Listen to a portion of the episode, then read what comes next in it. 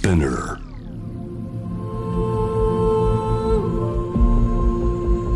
J-Wave Innovation World Ella podcast from the next Ella.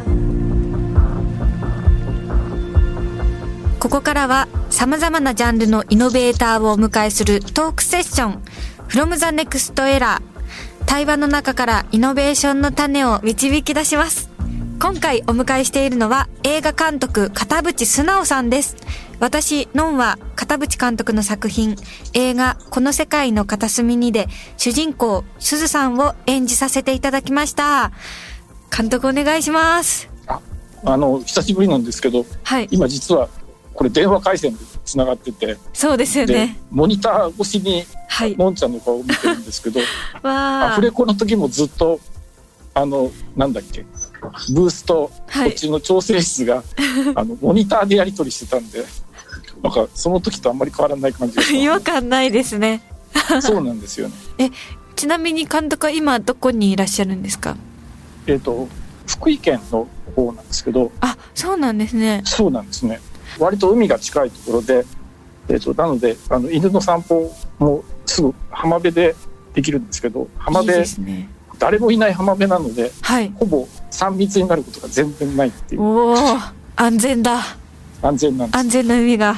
いやーもう本当大変な状況ですね。そそんな監督はどんな時間を過ごすことが多いですか？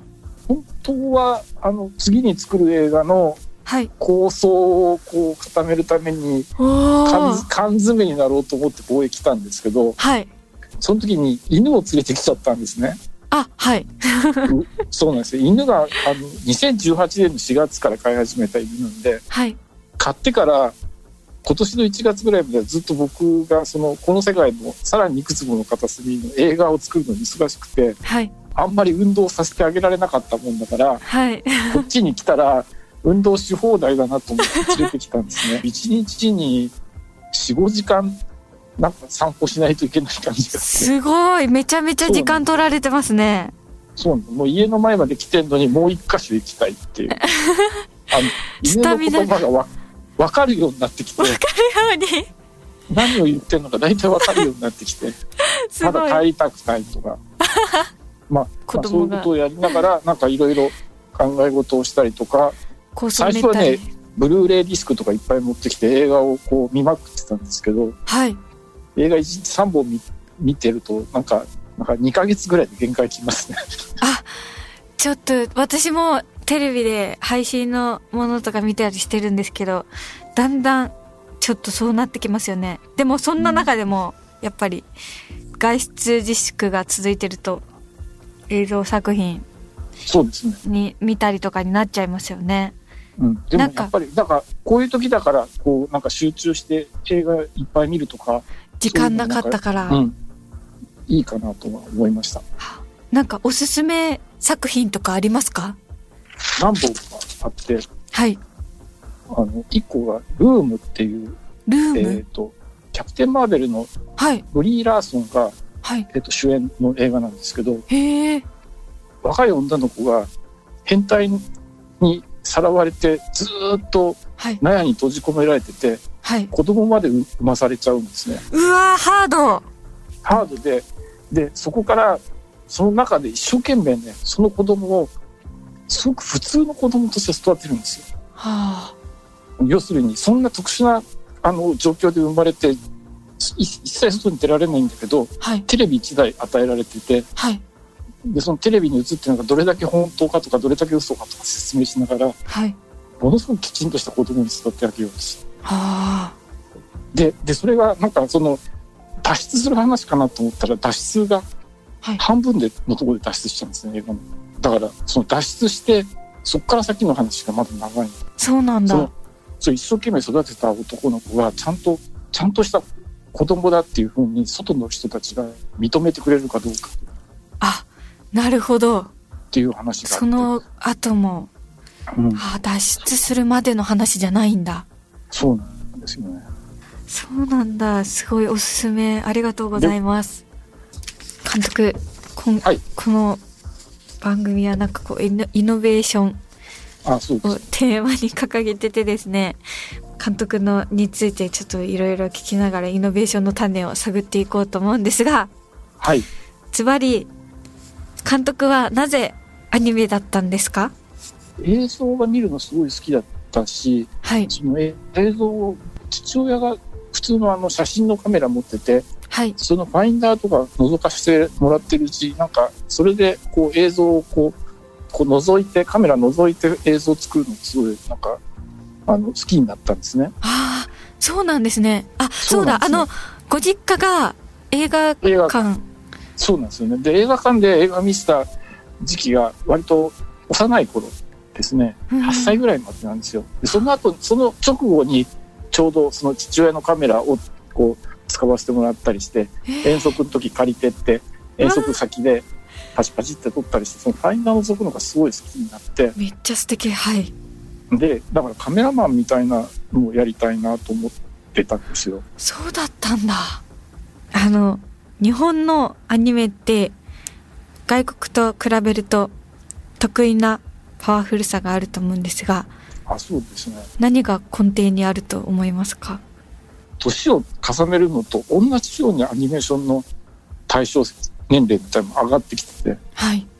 はい。子供向けのものもあるし、大人向けのものもあるんだけど、自分たちの向かって語ってくれてるものが見つからないなと思った時に、日本のアニメーションがなんか、たまたまそういう方向に進化したんですよ。あその、なんかその時になんか、あ、自分たちに向かってなんか語ってくれてるものがまだあるんだなとか、あ、新しくできてきたんだなと思った時のことを覚えてるんですね。あはい。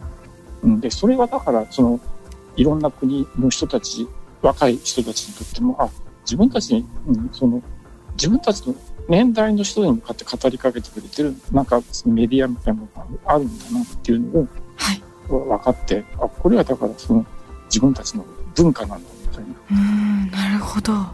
そしたら、この世界の片隅に上映した時に、はい。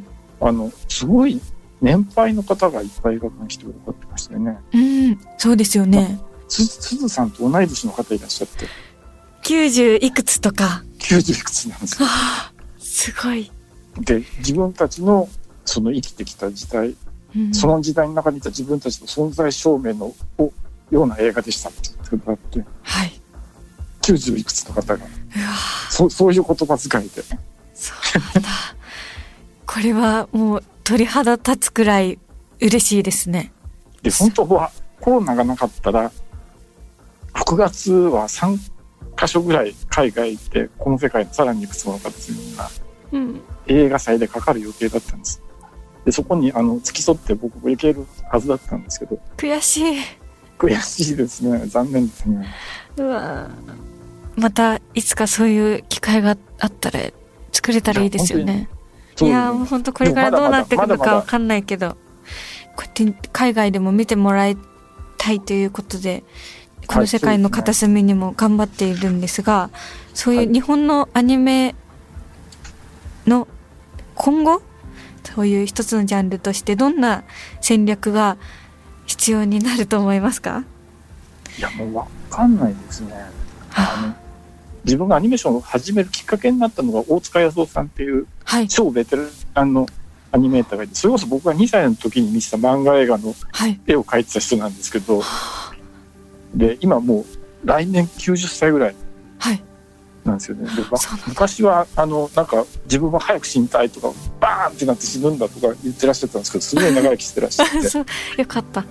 それも10年ぐらい前かな。なんか一つのなんか芸能は50年続くと伝統芸能になっちゃうって言ってて、あそれが大塚さんの持論なんだったんですよ。あはいはいいろんな新しいものとかこうやろうと思って始めたんだけど、50年経ってきたらなんか型の方が大事になってくる。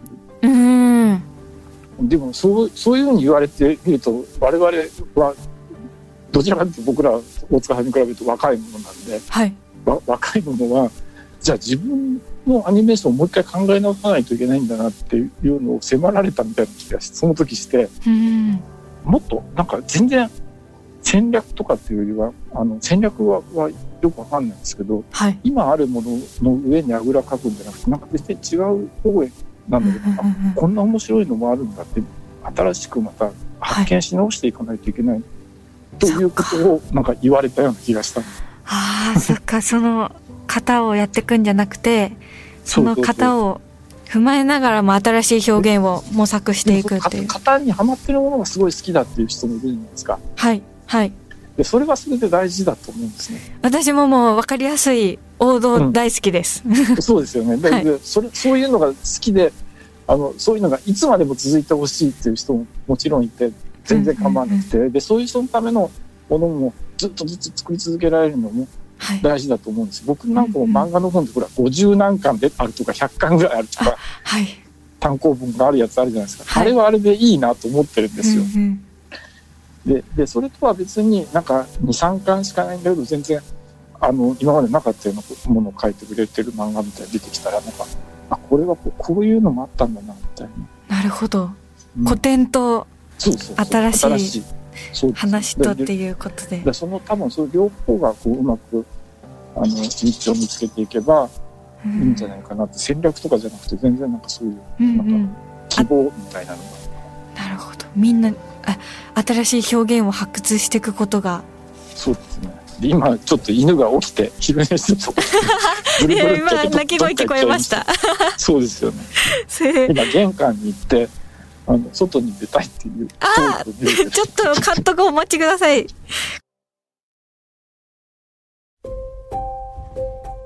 ノンがナビゲートしていますイノベーションワールドエラー引き続き私ノンも出演しました映画この世界の片隅にの監督、片渕素直さんをお迎えしてお届けします。後半もよろしくお願いします。あ、よろしくお願いします。お願いします。とんちゃん大丈夫ですか？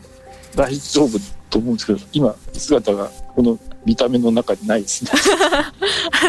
特に自由ですね。あ、帰ってきた。あ、よかった。はい。そして、え、この今、新型コロナウイルスの影響でですね、映画業界も本当に様々な影響を受けていると思うんですが、そうですね。はい。私もなんかこう、撮影が中止になったりとか延期になったり、どんどんしてて、あそうなんです、ね、はい。なんかこれ開けたらどうなるんだろうなっていう未知数な感じなんですけど、うん、片渕監督もミニシアターを救えプロジェクトに賛同されていますが、監督はミニシアターという文化、映画界にとってどんな存在だとお考えでしょうか？あの、さっきも話で言ったけど、うちのその母親の実家があの映画館だったんですけど、はい。で、昭和20年代、30年代ってそういう映画がこう、たくさん、こうなんですかな、発展して、はい、お客さんがいつも満員になって、はい、みたいなことがあったわけですよね。はいはい、で僕が覚えてた時でもほとんど映画館立ち見だったですもんね。ああそうなんですね。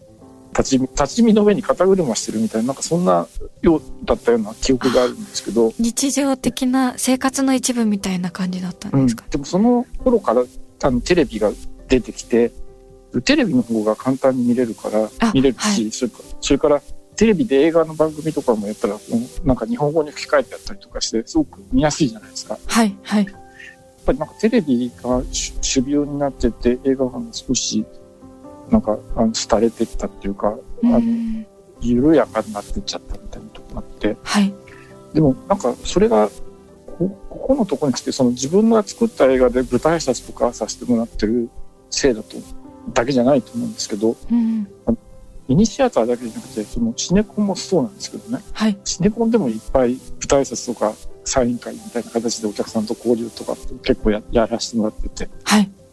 とここへ来て映画館が、そのミニシアターだけに限らないで、シネコンも含めてなんか、うん、なんかその作り手とお客さんが出会う場所になったりとか、はい、あるいはお客さん同士がそこに集まって好きな映画でみんなで盛り上がって、マサラ上映とかやったりとか、はい絶叫上映とか。絶叫上映とかやったりとか、はい、そういうのがする場なんだろうな、みんなが集まる場所になったりとか、ね、一つのイベントみたいな。うん、出会う場所。出会う場所。うん、出出会って、で、あれまあ、そういう意味で言うとライブですよね。うんうんうん、音楽のライブみたいな。それはだから、ほら、今でも配信も出てきたし、もちろん DVD とかブルーレイとかテレビのやつもあって、さらに配信とか出てきて、はい、家で自由に映画見れるようになったんだけど、はい、それとは別になんかもう一つなんか、わざわざ出かけていくからには、それだけの、こう、なんか出会いみたいなちゃんとあるよっていう場所がうんうん。映画館として、あなんか、今度新しい映画館の、あの、位置づけとか、はい。価値っていうか、はい。あ、なんかそういう場所があったんだ、あるんだっていうのが、なんかこう、なんかそういうポジションをこう、なんか主張し始めてた時期だったような気がするんですよ。はい。で、コロナ、コロナはとにかく集まってくれるなっていうそうですよね。そう、ことなんで、そっか。そこがすすごい辛いですよね。うーん。まあ僕なんかもさっきも配信でいっぱい映画見て、それからブルーレイとかでいっぱい映画見てたけど、はい。なんかそれで見てるのと、なんかちょっと違う、なんか映画の見方とか、あるいはその、やっぱあ、こんな人たちが一一緒に同じ映画見てたんだっていうのが、なんか、はい。なんかそういうのがこう味わえる場所としての映画館っていうのが、うん。みんなで同じ場所で笑ったりとかね、はい。あの舞台挨拶みたいなのがあったりとか、スタッフとかキャストが、うん。主演の人が出てくると、まあ、すごいそそのことでなんか映画館に来てた人同士が仲良くなったりとかするようなことって、ぶつかったりとか改。めて、うん、改めてなんか大 大事だなとか思ってきてでもそういうそういうことができるようにこう映画館がなんか進化ししているちょうど途中であるような気がするんですね。はい。苦しいところですが、でも確かに今、やっぱり、お家の中にいなきゃいけないって制限されてる方もいっぱいいて、人に会いたいとか、喋りたいみたいな欲がすごく、あれほらのんちゃん私も湧いてきて。そうです。のんちゃんもほら、横浜映画祭、この、この世界の片隅にって言って、あれって映画祭に、あの、来たゲストの、もう監督とかスタッフとかキャストの人に、お客さんが花束を渡すはい、はい、場所だったじゃないですか。はい。のんちゃんが、すごくたくさん花束もらってて、あ、そうですね。すっごい、あの、いただきました。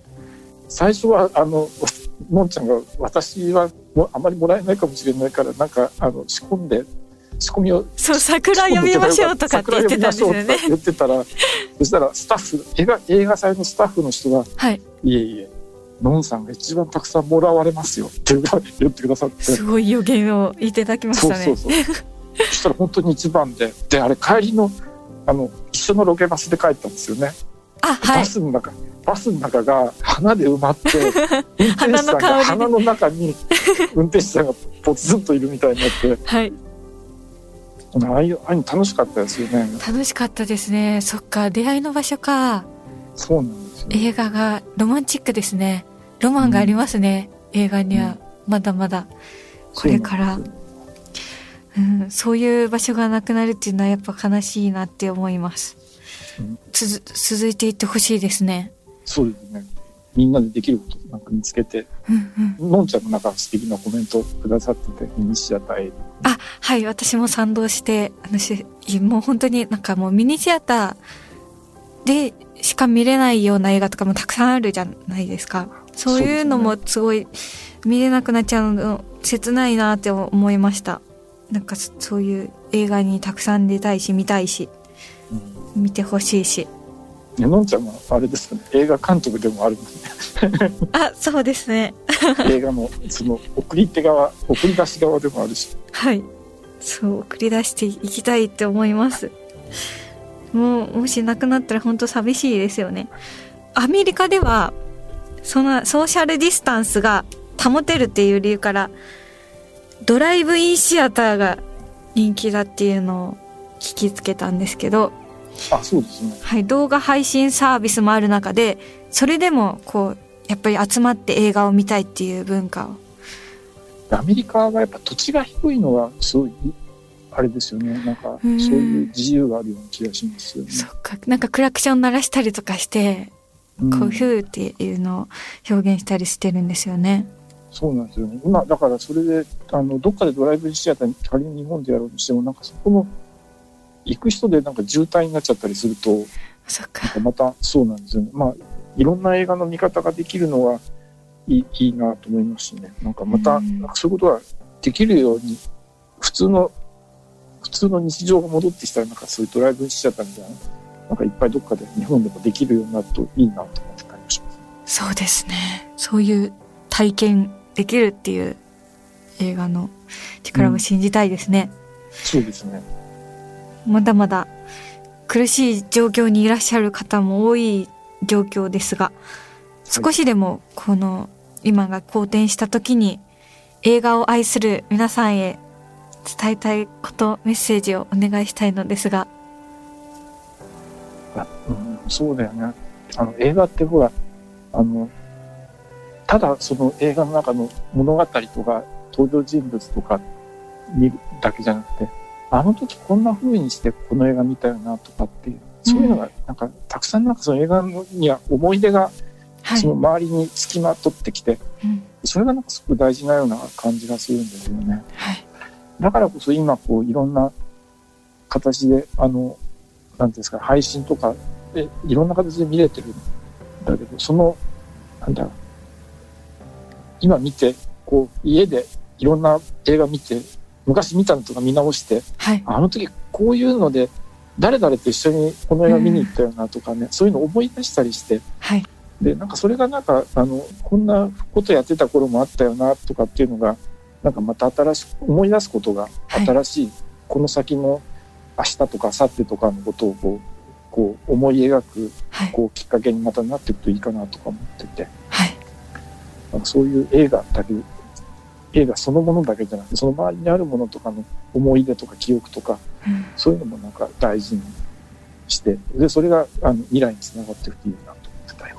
素敵。ありがとうございます。いや、もう本当感動しました。あありがとうございます。監督、なんかお知らせなどありますか？あそうですね。あの、この世界のさらにいくつもの形に、のんちゃん、はい、あの、鈴さん主演した映画なんですけど、実は、はいあの、去年の2019年の12月20日公開だったんですけど、はい。コロナで、あの、1日だけ上映が途切れちゃったんですけど、うん実は、あの、コロナの間でもその自粛しなくても、上映自粛しなくてもいいような地方の映画館とかで上映ずっと続いていて、はい。で、あの、この先もずっと続くみたいなんですよ。ああ、よかった。なので、あそうなんですね。だから、あの、皆さん、あの、その、どこかで上映されてると思うんですけど、あの、あんまり遠くへ出歩くってことじゃなくて、皆さんのお近くで、あの、またその上映してるようなところがあったら、あの、そ、そこに出かけて、のんちゃんが演じてるすずさんにはい。出会いに行って、来てくださるとありがたいなと思います。皆さん会いに来てください。そうですね。From the Next Era 今回は映画監督田淵砂尾さんをお迎えしました。監督ありがとうございました。どうもありがとうございました。楽しかったです,私もすごいじっくりお話聞けて嬉しかったです。ありがとうございます。ありがとうございました。